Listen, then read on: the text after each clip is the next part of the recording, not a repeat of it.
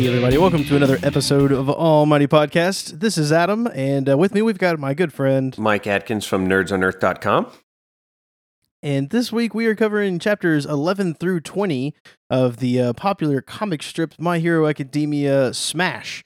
Uh, it's been a lot of fun. The first 10 chapters were great, man. You know, I honestly haven't looked into the actual popularity of this thing. Like, I don't know if fans are just like, we love the Smash mangas, or if they're generally just like, you know, uh, they're they're cold or hot on them, or just they're just like, yeah, they're there. You know, I, I don't know. I hadn't, I, I'm totally clueless as to what fan receptions these things are, but we have them and we're reading them.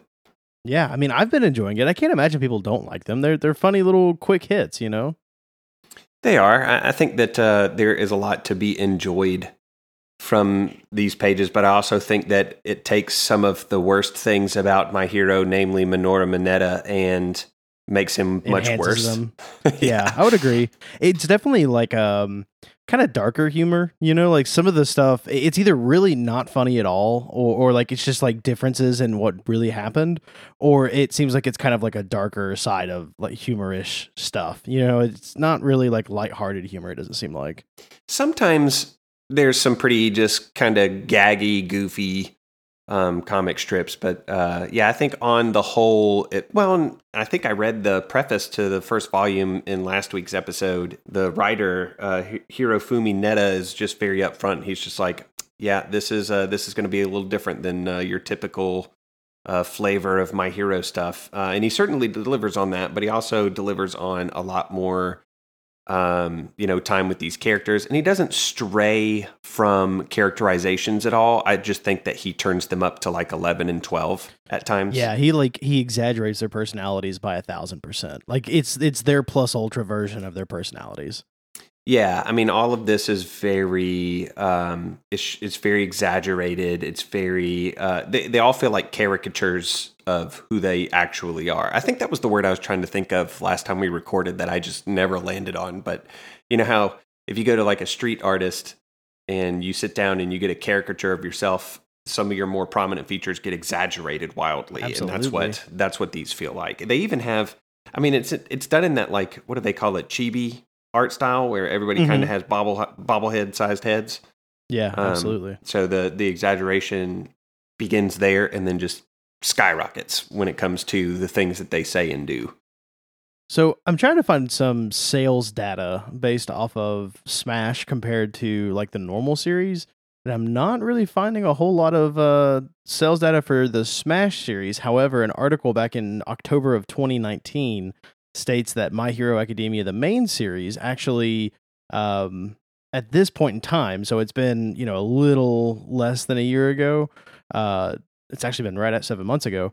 They have sold 24 million copies, so that's pretty staggering number. Uh, and that was, you know, almost a year ago. So I can only imagine that they've sold a whole bunch more than that because it feels like this series has exploded since then. I wonder how the the presence of these things inside of you know Shonen Jump counts towards those figures or not at all. You know, because that's where all this stuff starts, right? It it kind of is in there and then collected later in the manga. Is that how it works? I have no idea, honestly. I think so. Yeah. And because this is saying it, at least the way this article reads, is as if it's 24 million individual copies, not the Shonen Jump series. gotcha. So, yeah. But that's that's the way that I'm understanding it. the pool of manga that exists is not a shallow one and so for No. one to rise so far above the rest that it it it, it becomes a f- you know uh, the worldwide phenomenon that this has become you know when you're we, we joked about you know my hero stuff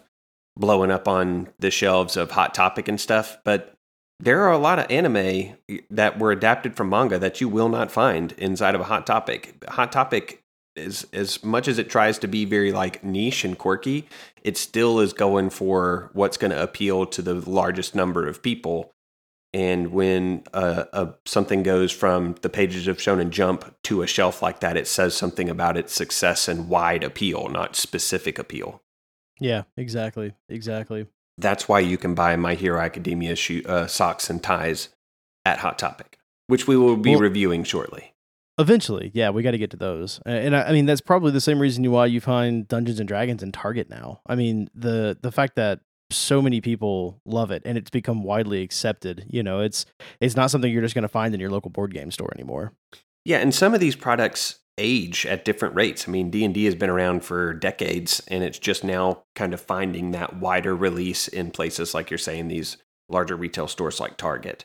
Um, Yeah. But then you have something that like My Hero that's been around for less than one decade and and it's it's everywhere. I mean, True. you, you don't have to look really hard to find it.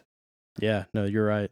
Well, man, let's dive into some of these Smash chapters. Hit me with your first one, man. I'm I'm excited to hear which ones you picked because there were a lot of really good ones with some of your favorite characters in this in this chapters. Yeah, more than one of mine is going to star Aizawa, if I remember correctly. Um, my first one's actually in, it's kind of early on in chapter 11.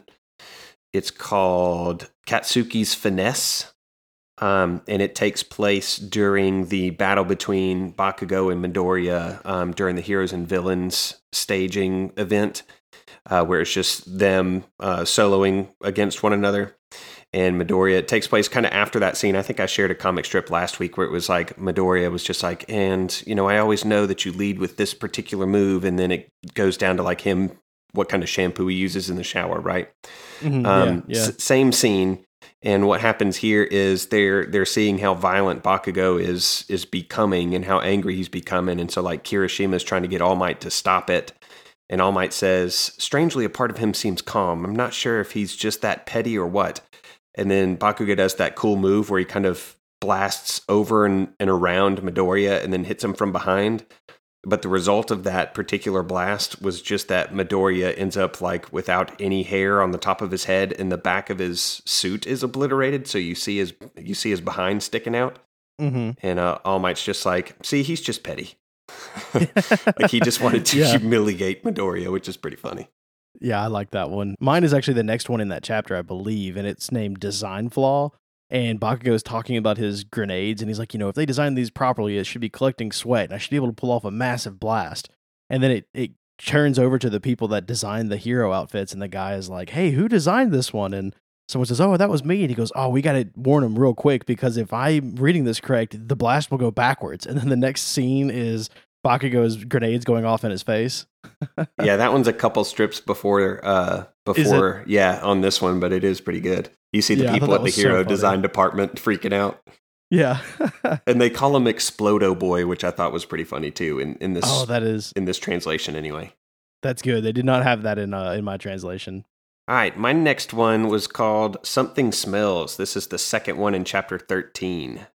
Um, and uh, I'm remembering how funny this one is. It's been like a few hours since I reread these, and this one's great. So Midoriya gets hauled into um, Recovery Girl's uh, little Oh, yeah. suite uh, to get taken care of. And um, apparently, she has lunch on order and it gets there right after he arrives. So she orders spicy dumplings and garlic ramen and something called gooey natto. And apparently, all those things are like pungent, powerful flavors and smells. And so she eats all that um, and then kisses Midori to make him better. And then the very last panel is him sitting at home across the table from his mom. And Anka, Inko's just like, I thought you loved natto Azuki. Uh, and he's just like, not tonight, mom. Like he's just, he's just grossed out, which I thought Yeah. was pretty funny. That was funny. Uh, there was a side note in the translation for mine that said natto is like a very uh, how how did it phrase it? It was very uh, slimy type of like eel, I guess, or something, and so it would make a kiss very slimy. I thought that was funny. Gross. Yeah, I know. That's gross. Uh, my next one is uh, "That's What He Thinks of" is what the title of it was, and they're talking. It, I believe it's Kirishima and Kaminari, and they're talking about Bakugo's uh, abilities, his quirk, and and they're like, "Man, can you imagine going into a sauna with that guy?" Oh, yeah. I just thought that was funny. That was one of a couple where like Kaminari was like brainstorming about some of the implications of some of the quirks. Mhm. Like, doesn't he get into one where he's talking out loud about Todoroki's and he's like, man, he would never need air conditioning at his house or something like yeah, that? yeah, I think so. And there's, I want to say there's one where it's either him or Ochako that's asking Todoroki like, "What are your weaknesses?" And he just says, "I think handshakes," Yeah. which I thought was pretty funny. All right. My next one is called Campaign Platforms, and this takes place during the election Oh, yes. of a class leader. Did you pick this one too? yeah, this one was one of mine. I love this. This one. is the first one that we picked the same of. I don't know. We had one last episode where I did, but I think I just ran over you and just said another one, and you were like, "Oh, that one was mine." Oh, okay. Yeah, yeah, yeah. I remember that right now. All right, so I, um, yeah, so this one they're all given their um, pitches to why they should be the class president. So you have like Kirishima making a pitch. Um, his his sign just says "Get swole," and then you have um, let's see, Bakugo is on here as well, and he's making a pitch, but he's all angry and stuff. Um, but then the very last thing is like you hear all these people are kind of reacting to these different um, these different slogans. Mina's got one too. And then finally, after all this hubbub and back and forth, it's just the last panel is Aizawa, who just says, We're done here. I'm the president now. And he just has this sign that says rational policy making, which is his platform, which I, that, that one made me laugh pretty good. Yeah, that was good. Uh, so I'm going to go ahead and do my next two because they're before that comic strip. So I don't think you would have taken either of these and they correlate with each other. Okay. Uh, so the first one is during the they so they do the Midoriya versus Bakugo and Ochako, you know, winning the uh, match against each other when they're playing, you know, the good guys and the bad guys. But then they they show some of the other uh verses, I guess, the other battles. I don't know how would you how you put that. The other matches, matches, battles. I, guess. think Yeah either one of those is fine. Yeah. So they they showed the other matches and there's one where Mineta and Momo are teamed up together and it was just so funny because Momo is talking about how she's going to try to like replicate some rope and Mineta Oh, just yeah. totally misunderstands what she's saying and you know she's using the words like bondage and stuff so she turns around and he's tied himself up and he's like please go easy on me and in between this one and another strip uh Tokoyami happens to to see what's happening between the two of them so then in the my second strip uh, they're all in class together again, and Mineta and Momo are both acting really awkward around each other. And Kaminari and Ochako are talking, and they're like, "Oh, what's going on between those two? Like, wasn't there a moment when they weren't on the camera? We don't know what happened." And uh, Kaminari's like, "Well, I know that Tokoyami saw, so uh, let's pe- pester him for it." And Tokoyami just says, "My beak is sealed," which I thought that was funny. See, I man, the reason some I thought it was so funny was because of the way he sneezed and his beak moved that one episode. You know? Yeah, yeah. See, in mine, she doesn't use the word bondage anywhere. She just asks them to set up a bunch of traps. Um, and then they get all tangled up in it, which is what Tokoyami sees. And then, then the in the second one that you're talking about, he says, "I like uh, what'd you say? My beak is sealed." Mhm, My beak is sealed. Yeah, that one's. I mean, this one is "Their secrets die with me," which is more dramatic but less funny. Yeah, yeah. There, there is some very interesting translation differences here, and I wonder which one's more accurate. I mean, obviously yours is the official published, you know, version, but I wonder how much of the slang is coming through on my translations. Oh, you know, that's a good point. Thinking about what Neda would have, uh, the the writer, you know, he he obviously he was very upfront about making it a little bit more vulgar than my hero actually is, and so I wonder if that was kind of toned down to be able to just get published to that the same audience that would normally pick up the manga. And what you're seeing is what he wrote translated more directly. That would be an Yeah. interesting truth if we could figure that out. Yeah, I mean, I have I have no way of knowing how we would even figure that out, but it, was one of the things I was thinking of because I'd compared some of the stuff that I had read compared to what you're seeing, and I was just like, you know, I, I wonder if that's what's going on. If it's because I can't imagine that in Japanese culture some of these are taken maybe as seriously as they are in Western culture. I mean, I don't I don't know for sh- sure, but it seems like there would probably be a lot of slang and little things that were that just don't translate right unless you're reading it directly from their language. Because I know on the site that I'm reading these through, there are times when like the comics don't make sense, and I'm wondering if they're just poorly translated. But they probably make sense when you've retold them to me because they're translated for our language. You know what I mean? yeah yeah i hear you i'll, I'll see if i can't um, sleuth that out um, i hadn't even that thought hadn't crossed my mind until us having this conversation right now that that Yeah. what you could actually be reading isn't just this fan made super gross version just because it's translated by a bunch of you know teenage boys so much as it could be exactly what neda wrote but it was dialed back for mass production so that the same you know a younger audience that would normally pick up a volume of the manga would be able to pick it up and not that like parents wouldn't grow concerned or angry over it Yeah, definitely more sales that way. You, you've got a much broader audience. So who, who knows? It's possible. It'd be cool if we could find out. All right, my next one is called Valentine's Blues. Um, and to give a little bit of context for this one, um, Midnight kind of dupes a handful of the Class 1A boys into working an event for her, and some of them end up in like maids' dresses, and Midoriya is among them.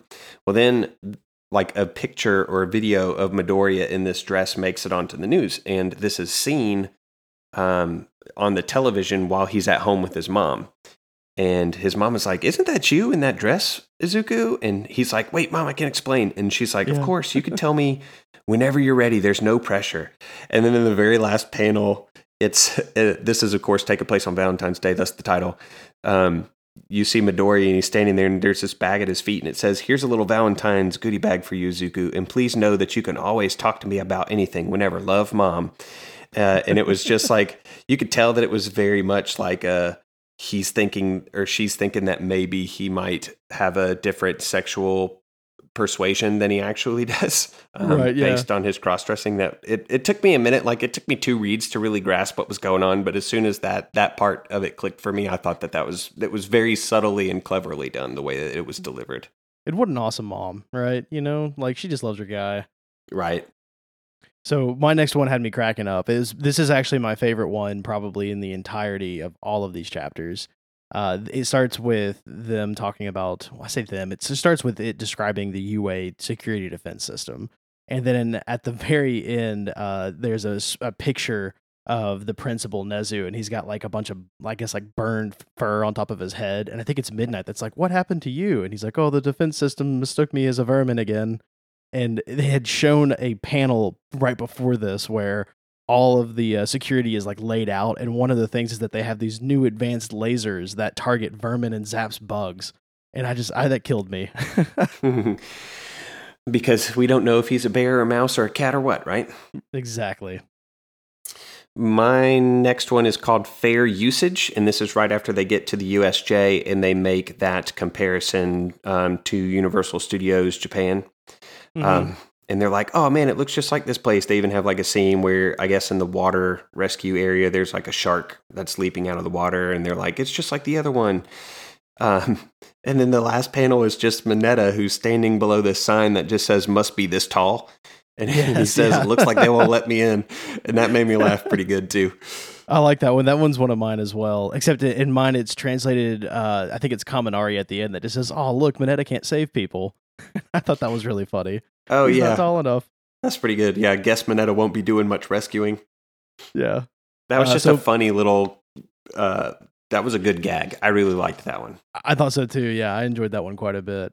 Uh, my next one is actually a Mineta one as well, and it is a Valentine's Day uh, strip. So he's he's going through the hallways like dropping chocolate bars and Oh, then yeah. having women pick them up so that way he can tell other guys that a girl handed him some chocolate.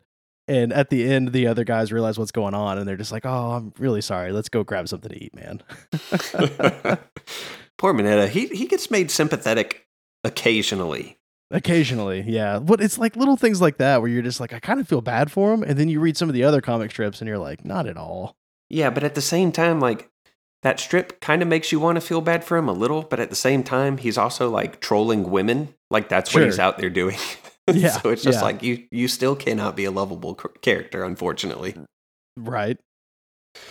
All right, my next one. Um, this was an Aizawa centric one, um, and it was just it's not super funny, but it just felt on point for Aizawa. It's when they first get to the USJ again, and thirteen is going over all these rules, and she's like, she starts with, she's like, I have one or two points, and then it ends up being five, six, seven, and then the last panel is just Jiro, who is one of my other favorites, my favorite student, is yelling at Aizawa because she's like, "Hey, if we don't get to nap, then neither do you." And he's over uh, off in the corner of the panel in his sleeping bag, and he's just like, "Is it over?" it's classic Aizawa. Uh, that was, wasn't there one in the last chapter where he is like on a mission somewhere, and he's in his sleeping bag, sleeping on top of the like uh bridge or something. That yeah, there's something like that. I think There was I something like that in the last. about. Yeah, yeah, I think so. Uh, so, anyways, my, my next one, I'm, I'm going to go ahead and do two back to back again, just because they're pre any of yours, I believe, if you're still going chronologically. I am. uh, and they tie in together. So Okay. this is another Valentine's Day one, and it's so funny because uh, people are bringing in sweets to UA, and at the front, Iida is like trying to nail people with sweets down. He's like, "Oh, you can't bring in sweets. You got to be aware that you know you're in UA. Like if you bring those sweets in here, the teachers could smell them, and that may make them not be able to teach or something. It's it's. I think that one was translated kind of weird. And in the third panel, All Might has got this giant box of chocolates, and it's translated and it says "yummiest chocolates," and he looks real defeated. In the last panel is Aizawa eating the chocolates, and Midnight's like, "Where'd you get those?" And he goes, "I don't know. All Might left them in here." So I guess Yeah. he just didn't want to didn't want to disappoint Iida. Yeah, this one says All Might brought it for the kids, but he wimped out. That's what Aizawa says. So the second one is called "If It Wants You Don't Succeed," uh, and it's a follow up to this. So All Might's excited because it's after class, and he's going to bring all of the kids the sweets that he brought them. Except this time during lunch, all of the kids just ate nothing but like sweets and sugars and stuff. So after class, he's about to bring them their chocolates, and one of them is saying, "Oh, I can't see another sweet again, or I'll die." And then he's all defeated, and so he's he's back in the teacher's lounge, sitting there, and he's he's just all upset. And Midnight's like, "It's okay, we'll figure it out one day." Yeah, he's like almost seated, uh, like seated in this like s- like vertical fetal position where he's got he's like Mhm. hugging his knees to his chest. Yeah. And I also like Aizawa's line here too because he just says nothing good comes from going above and beyond. It's almost like his tiny jab at uh, plus ultra a little bit. It is, yeah, for sure. Yeah, I jump I jump way forward, I think, because all four of the rest of mine are kind of in the last in 19 and 20. Well, most of Um, mine were in the early, like 11 through 15. I didn't really find a lot of the ones in the later chapters all that great. They were just okay to me. I did. I I liked a couple of these. So you still want to go back and forth or do you want to catch up chronologically? No, go ahead. Because my next one is actually in chapter 17. So let's go chronologically. Okay, so go ahead then. Because my next one's not until chapter 19. It's the f- Oh, first wow, one okay. of chapter 19. Well, so uh, mine are the ones in chapter 17 and 18. So I'll just go ahead and do both of mine. Right. Uh, the first one is called How Their Bond of Fate Began. And it's Shigaraki like analyzing Aizawa's fighting style. And he goes through and like exactly word for word what Deku did in a couple strips before that. And so in his, he's he's like analyzing it, and then he sees off to the side that Midoriya is analyzing it. I think it's 13 that says something like, Wow, you've got great analyzation skills. And then it switches over to Kurogiri, who's standing there and like patting Shigaraki on the shoulder, and he says, Shigaraki, you've got great analyzing skills as well. Don't feel alone. Yeah. And I just thought that was really funny. Like he had to try and step up and be a teacher for him or something. I see. I, I took it as like, yeah, he was trying to console Shigaraki, and Shigaraki gets upset. In the in this version, Shigaraki yells at him, "Shut up! It's too little, too late." Like, Yeah. he- like um, what what's this guy's name again? Kurogiri. Um, Kurogiri. but he was called something different in, in my version of the Smash comics. oh, really? Yeah, he was called Black Mist. Oh, interesting. Don't know, I That maybe that's a trans. That might be a direct English translation of his name. I don't remember. Oh, that's true. I hadn't thought of that. Um, yeah, it almost feels like in that comic strip, like he was just being like, "There, there, I heard you doing the same thing too." Yeah, exactly. Like real kind of condescending. yeah, yeah. uh, and then my last one was in chapter 18. It's called No Need to Tell Him. And it's where Kirishima and Bakugo are trying to fight off villains in USJ. And Kirishima gets captured. And of course, at this point, I think they kind of realize that they don't know what their quirks are. At least the villains don't know what the kids' quirks are. And so Kirishima's going to tell Bakugo, like, hey, just blast me, I'll harden up. And before you can even finish the sentence, Bakugo's just blasting him. And he's like, oh, okay, no need to think about me then. yeah. That's pretty good. Those two make a good combat duo. They uh, do. I think we've They talked do. before that some people take like combat efficacy and turn it into like shipping, and I think that that's a strange jump, but uh, I think that's part of uh, their ongoing friendship is is is just that. You know, it's they they have this this compatibility um, with their quirks, and it makes them Well- good partners on in a battle. Absolutely. And I realized that that was probably where their friendship began because earlier that's, you know, in that same day, whenever Bakugo was on the uh, bus headed to USJ, people were talking about how his personality was dog poo. In fact, in one of the comics, I don't know how it was translated for you, uh, but in my version of it, they, they say that his personality is akin to a, turd steaming in the sewer. And I was like, that's perfect. I'd have to look just- that back up. Um, it, they definitely said something like that on the bus ride to the USJ because I remember Yeah. commenting about that in the AMP. Yeah.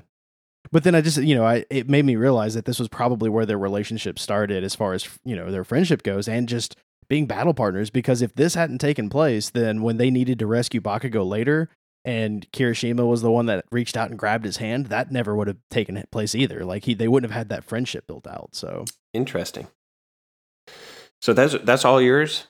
Oh uh, yeah, those are all mine. I mean, I've got a bunch more written down, but just in case we didn't have any that overlapped, you know. Uh, but it sounds like this time we didn't have as much. So sure, sure. I've got, I've got four more. Okay. Um, let's see. Uh, and this one, this one's the first one of chapter nineteen. It's called "Sweet Silence." Um, this one was. This one is. Uh, it it has Tokoyami and um and Kato are together. Koda, not Kato. Koda um, are together in like the hurricane rescue area zone. And the villains are just like, you can't possibly hear each other in this storm, which means you have zero hope of pulling off combo moves in battle. And then they pull off this combo move, and the villains are like, that's impossible. And then in like little uh, like commentary boxes on the last panel, it says, you see, for this tac- uh, taciturn twosome, who had weathered the storm of their more, let's say, spirited classmates, this was a piece of cake. And in the background, you see like Bakugo yelling, Iida yelling, Mina yelling, which is like all they do all the time. So these two quiet guys had like formed their own quiet bond and ability to communicate together or to one another in all that ruckus. And I really like that. That was a cool touch. Have we seen the two of them hang out much in the actual anime? I don't Tokoyami so. and and and uh, Koda. We've not really seen so. much of Koda in the anime at all, though. I mean, really, yeah. we only saw him, I guess, when he teamed up with uh, Jiro when they fought Present Mike, and when they were training at the summer camp. But other than that, like he's just I don't want to say been a background character, but that's really the best way to describe him. Yeah. There's uh, my next one is kind of a two parter. There's um, apparently Ojiro got transported into a spot like all on his own in the, into the fire zone with no other students, and so the villains are there too, and they're like, uh, "Which one of these guys is the bat is is the student that got warped over here?" Nobody knows. Um, yeah. and it, it says that Ojiro's quote is that his most standout quality is that he doesn't stand out at all. Yeah. Um, so in the very next one, which is crazy because the man has a giant tail. Like, how do you miss this? yeah, this? like um, how do you how does that not stand out? Right. But they they run with that gag anyway because in the next one he catches up with Bakugo and Kirishima, and uh, they go to fight him, and he's like, "Wait, wait, you jerk! It's it's me, uh, Ojiro." And Bakugo's like, "You're one of us." And Kirishima says, "He seems like a decent guy, Bakugo. Let's hear him out." and Ojiro's just like, "I sit two seats in front of you." That one, I really liked the way that was translated for me was when he shows up, uh, Bakugo just says, "We had a kid with a tail in our class." I was like, "Oh man!" and Kirishima just says, "Well, he seems like he's saying he's a hero. We should trust him." Uh. All right, my second to last one. My last one is actually I handpicked for you. Um, oh, so okay. I'm excited to get to that one. But my second to last one is called Tape-etiquette. Um, it's like etiquette except with tape at the beginning, and it's during the battle uh, at the USJ and they're all uh, a handful of the students. It's like uh, Ochako. Uh, let's see who else is run around. They're, they're, a bunch of students are trying to grab tape out of Sero's arms. Um, Sato is there. Um, uh, Shoji and Mina. They all run up and grab tape out of Sero's arms and run off. And then um, when Ochako and Sato leave, you see how they leave the tape. So Ochako does the thing. This is what I tend to do with tape if it doesn't if it's not on a dispenser of some kind is I kind of fold it back onto itself about a quarter of an inch. That way you never have to find it the little crease again. You know. Mm-hmm. Yeah. Um. So she does that. She folds it back a little bit. Sato on the other hand just like straight up rips it off. And then you have Mina and Shoji and Mina, of course, it like melts and it's like in tatters. And then Shoji takes it and folds it back and sticks it back onto Sero's arms. And Sero just says, You can tell a lot about someone's personality just about how they handle a tape dispenser. And I thought that I thought it was just fun, neat. It's not really funny. It's just an interesting comic strip to me because I'm totally the Ochako in this. I fold the tape back. That's interesting because that so that strip for me was translated in such a way that I had no idea what was going on. But I like that. That's funny. That's really cool. All right, my last one. I picked this one just for you. Um, it's one of the last ones. Um, it's called Chopped Liver, and uh, it's the the battle has kind of come to a head at the USJ, and Ochako turns around and she hears somebody saying, "Sorry, everyone, that we were a little late." And she turns around and it's Present Mike, and then everybody's just like, "Huh? Only him?" And then yeah, and then yeah. uh, then they see like other heroes walking up behind him, and um, Sue says, "Thank God, some of the actually strong teachers showed up too." yeah, that one I was like, man, just dissing Present Mike on that. I felt so bad for the guy. Totally dumped on present Mike. Those are my. That's the end of my ten. Those are good ones. I like those. Uh, th- these were fun. I, I had one runner up in, in chapter twenty. I was going to bring up if you didn't because I really liked this one, uh, but it didn't make my top ten. It was it was number eleven. It was called Brain Matter, and it's when All Might first starts to fight the Nomu, and he just stops and he goes, Oh. "Hey, uh, are you all right? Because like your brains are totally out in the open." and and then he goes into like punching the brains, and he says, "Oh man, it's like crushing a cricket's abdomen." And I thought that was just so I don't know. All Might just going on about how gross punching brains is had me cracking up. Mhm. That's pretty good. These are it was fun. Volume one's fun. I haven't read beyond this one. I only own volume one, um, but I'd be interested in reading more. I think it's fun on multiple levels now um, because it's kind of like we're revisiting. You know, you had said at the end of our last episode that you were you might go ahead and just rewatch the whole thing from the beginning, um, and this is kind of like a, a, a roundabout way of doing just that, kind of going back and revisiting some of those moments um, from throughout the show's history to us now. You know, we this is how we came to the show. This is this is where we started, man. This is the roots of the A and P is is um, volume one of uh, of Smash. And so it was kind of fun and nostalgic just to retread those things. And I, I imagine some of that magic might get lost um, if they got really current um, to some of the stuff that I've seen more recently, but it wouldn't diminish the fun and the kind of the hilarity and the creativity around alternate takes to some of these things. So Yeah, totally. And I wasn't expecting it to to play out like this. Like I I guess I just assumed when I heard My Hero Academia Smash, it's a, you know, collection of comic strips of the characters. I just assumed it would be like random events that happened, not necessarily canonical events, like things that actually took place. So getting to kind of reread it from the beginning and being like, "Oh yeah, I remember that scene," or "I remember seeing this one particular part," and then having this different view on it. It's been a lot of fun. Like I, I'm planning on continuing to read through these. So if uh, you guys like hearing us talk about these, and if you like reading them, Atkins, then we definitely should just keep reading through these volumes. Yeah, definitely, I'm up for it. Um, in the meantime, what say we maybe plan on tackling some portion of the first volume of Vigilantes next, just to Yeah.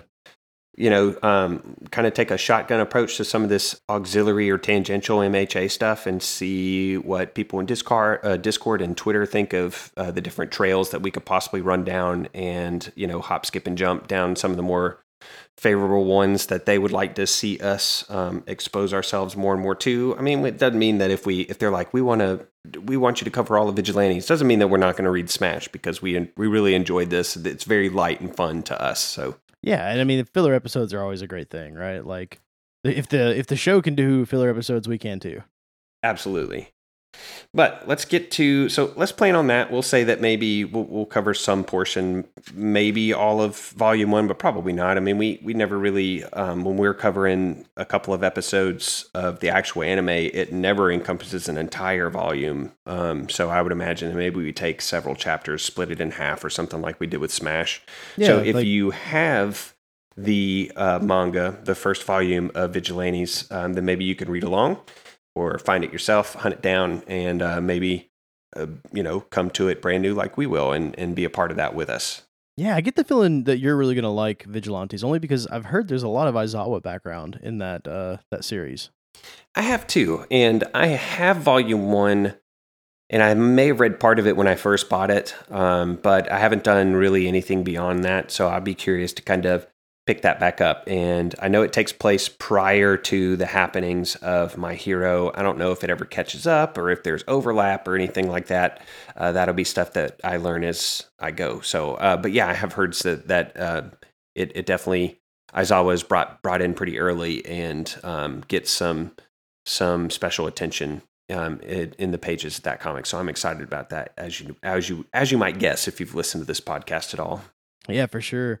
So, out of curiosity, uh, this week we were going to cover two new characters uh, as our casting goes. So we have Mei Hatsume and Mineta. Uh, I'm curious, who did you cast for Mei Hatsume, man? Okay, um, Mei took me a little bit of time. Um, I struggled with Mineta, and I'll talk about why in just a second. But um, for Mei, I ended up going with uh, a young actress named Natalie Alyn Lind. She plays one of the Strucker twins on The Gifted. Is one of the things that she's been in, and I haven't watched enough of The Gifted. I need to. I keep hearing that it's it's pretty good. Um, she's very, very attractive young lady. I have no idea how old she is, but she doesn't seem terribly old. I think she's got to be passing for like a late teenager in that show, if I'm remembering right. So Natalie Alyn is A L Y N, and she plays Lauren Strucker on The Gifted. Very pretty. Um, you know, for Mei, I didn't want to cast somebody who is like a really big star because we don't really see much of Mei. I would like to see more of Mei. I I, I genuinely like her as a character concept, just this goofy ditzy, um, you know, young lady who is this mechanical prodigy. Um, I think that she would be fun as a m- more frequently occurring character. So I don't want to like go straight A-lister. Um, but I've I've also seen some of this stuff that Natalie Alyn Lind has done, and I could see her doing that well. She's attractive. I mean, what really? I don't know what else more you need from that. you Yeah. know, totally. for for Mei, given what we've seen of Mei, she just needs to make Deku blush, and I think that she could do it. yeah, that and have like a bit of a, an eccentric personality. Yeah, she needs to be able to make Deku blush and make Ochako jealous, and I think that Natalie Alyn Lind could do both of those. So who'd you cast? I can cast? see that. I can see that. Uh, so I ended up going with uh, Emma Stone for that uh, character. She was one of the ones that I was considering, but again, I was like, that's that's a big name, you know. it is a big Um, name, yeah, yeah. But so I, I, I don't felt- know. I just felt I felt strange. I felt like she could pull off that personality, though. You know, oh, it was she between hundred percent could do the personality. Yeah, it was between her and uh, Cara Delevingne for me. Um, I also Oh. liked the the actress, the the daughter from Kick Ass, but I remember you, you had cast her as Toga. So at least I think that's who you had cast as Toga. Yeah, Chloe Grace Moretz, you Mhm. mean? Yeah, no, yeah, I yeah. think I have her as Ochako. Do you have her as Ochako? Okay, I thought that I there was one that you said could go for both, but I don't remember. It probably was Um, Chloe Grace Moretz, though. Yeah, but I liked I liked her for Mei, except you had cast her already, and I was like, okay, well, we got to keep this a little, you know, we can't just Yeah. recast everybody. Um, True, so true. Mineta was hard because I had a bunch of ideas going through my head at first. I don't know if you remember the the actor or the character. Uh, there was an old, I think it was Disney. Uh, they had a TV show called Even Stevens, and there was this kid named Beans that was just like the random neighbor that would show up at their house. And for some reason, I was like, I could see that kid being Mineta. Okay, Um, I know exactly who you're talking about, and he was on my list, my short list of folks that I was like, if I was following Adam's rules, this kid would be a pretty good. Minoru Mineta. Yeah. Exactly that that guy. I don't I didn't Yeah. I don't remember his name, but I don't either. Uh, but I just I kept picturing him. Uh, and then there was another kid that my wife had mentioned that I really liked, and it was um, he was actually in a movie named The Kid. It was uh, this this child actor that was supposed to be the kid version of uh, Bruce Willis in that movie. Let me look up his name real quick. Spencer Breslin is what I believe his name is. Spencer, I don't Spencer Breslin. Let's Yeah, he's grown up quite a bit now, um, but. Okay. he he would have been a good Mineta back in the day, I think. Uh, he was also in that awful Cat in the Hat movie with uh, Mike Myers. I don't know if you remember that. That movie was nuts. I never watched it. Um, Don't even don't even bother. But Yeah. regardless, the one that I decided to go with uh, was Finn Wolfhard from Stranger Things and the It series. Uh, the reason I chose Finn Wolfhard is because I was thinking, like in It, uh, he did a really good job of kind of being that like perverted teenage kid, but also having it kind of be light and like kind of like fun heartedness perversion, if that makes sense. Um, and I was like, I wanted someone to play Mineta and have that same kind of like pervy comedy, but at the same time not take it too far. And I feel like he could do a great balance of that. I don't I don't remember him in it. Um, Yeah, but it's he- I only watched was- it the one time. I need to rewatch it, really. I uh, I I really enjoyed part one, but part two just fell flat for me. Because here's here's where I struggled with Mineta is number one, I thought of three people that I was like, oh, these people would be great. How old are they? And they were like in their 30s now because they were, you know, kid actors in shows that you know 20 years ago. You know what I mean? Um, right. One of the ones that I thought came closest was the kid who played Brick in The Middle. Um, his name is Atticus Schaefer or Schaffer. Um, he's only 21, so he's closer to age. Um, but I, I kind of struggled because I was like, I was trying to think of what you eventually found, and I, I don't recall Finn in it. um, and I was trying to think, okay, who has already done kind of pervy comedy as an appropriately aged person for this role? Because I didn't want to say take take this child actor and then give them the lines and turn them into Minoru Mineta, because that felt like it was just unfair to that actor for me Sure, to be yeah. like, "Hey, child star, now you're a, a forever perv," you know? Right, Um, right. so I was trying to think whose parents have already said, yes, my kid could be portrayed this way, instead of what kid could I make do this port- this portrayal, Okay. if that makes sense. Sure, no, that, that totally makes sense. Like you don't you don't want to like be the uh uh what's the word I want to use? You don't want to be the tainter of innocence, you know?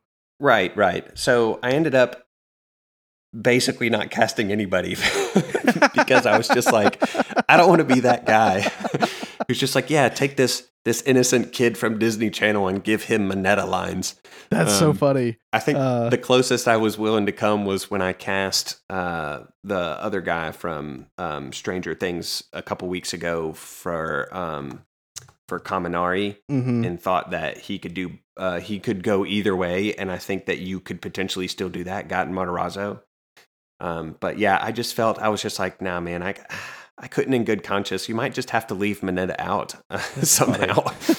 I don't think we Uh, could create a live action without Mineta. Although I will say I looked up Atticus Schaffer and he I could see that. Like I could see him playing that character. He just kind of has this look on his face that that reminds me of Mineta. Uh, but as far as like I don't want to say tainted children, but as far as like kids that have done, you know, acting that is more adult oriented, what about the kid from Bad Grandpa? He would be perfect. I thought I had that Uh, same Jackson idea Nicoll, I at one think? point, but I couldn't figure out. I did, did never Google it. Um, so, and I, I don't even know what this kid looks like. Um, but that was the only other kid that I've been like, eh, yeah, I don't know. He looks really young. Is He is. I think he's only like maybe nine or ten uh, in the, Nah. that movie, which came out. Gosh, I guess back in twenty yeah twenty thirteen. So he's probably like sixteen now. I would think. Yeah, maybe. I'd have to look at a picture of him today because at least then you already know that mom or dad has been like, we know we signed him up for this, you know? Like we want money. Yeah, That's right. Yeah.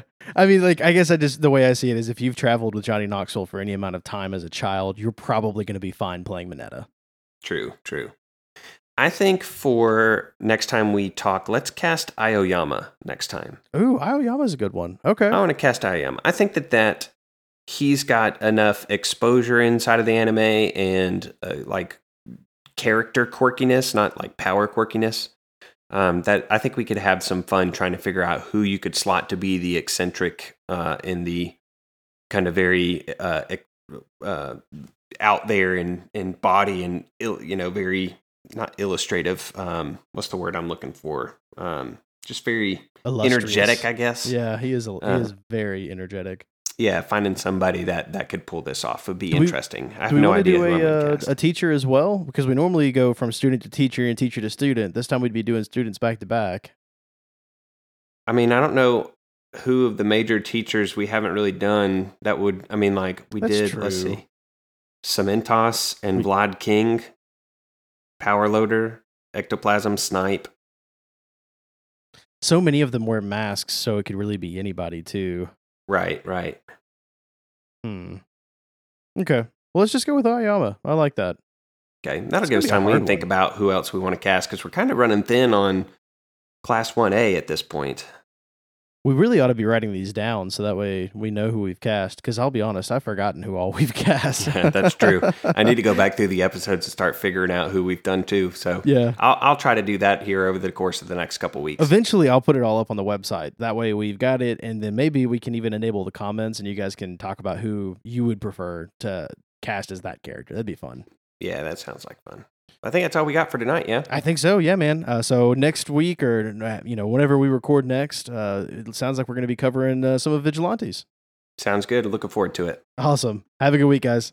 See you guys.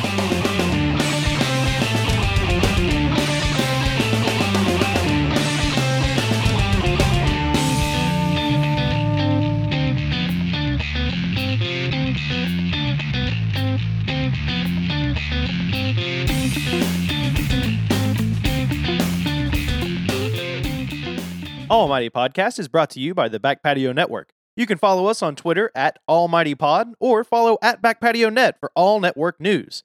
If you enjoyed what you heard, go check out our Patreon, patreon.com slash backpatio network. You can help support the network, get access to early episodes, and lots of other great stuff. If you want to get to know us, come hang out in our Discord channel. We have lots of fun and would love to have you in there. My name is Adam, and you can follow me on Twitter at the real Simso, S I M S O.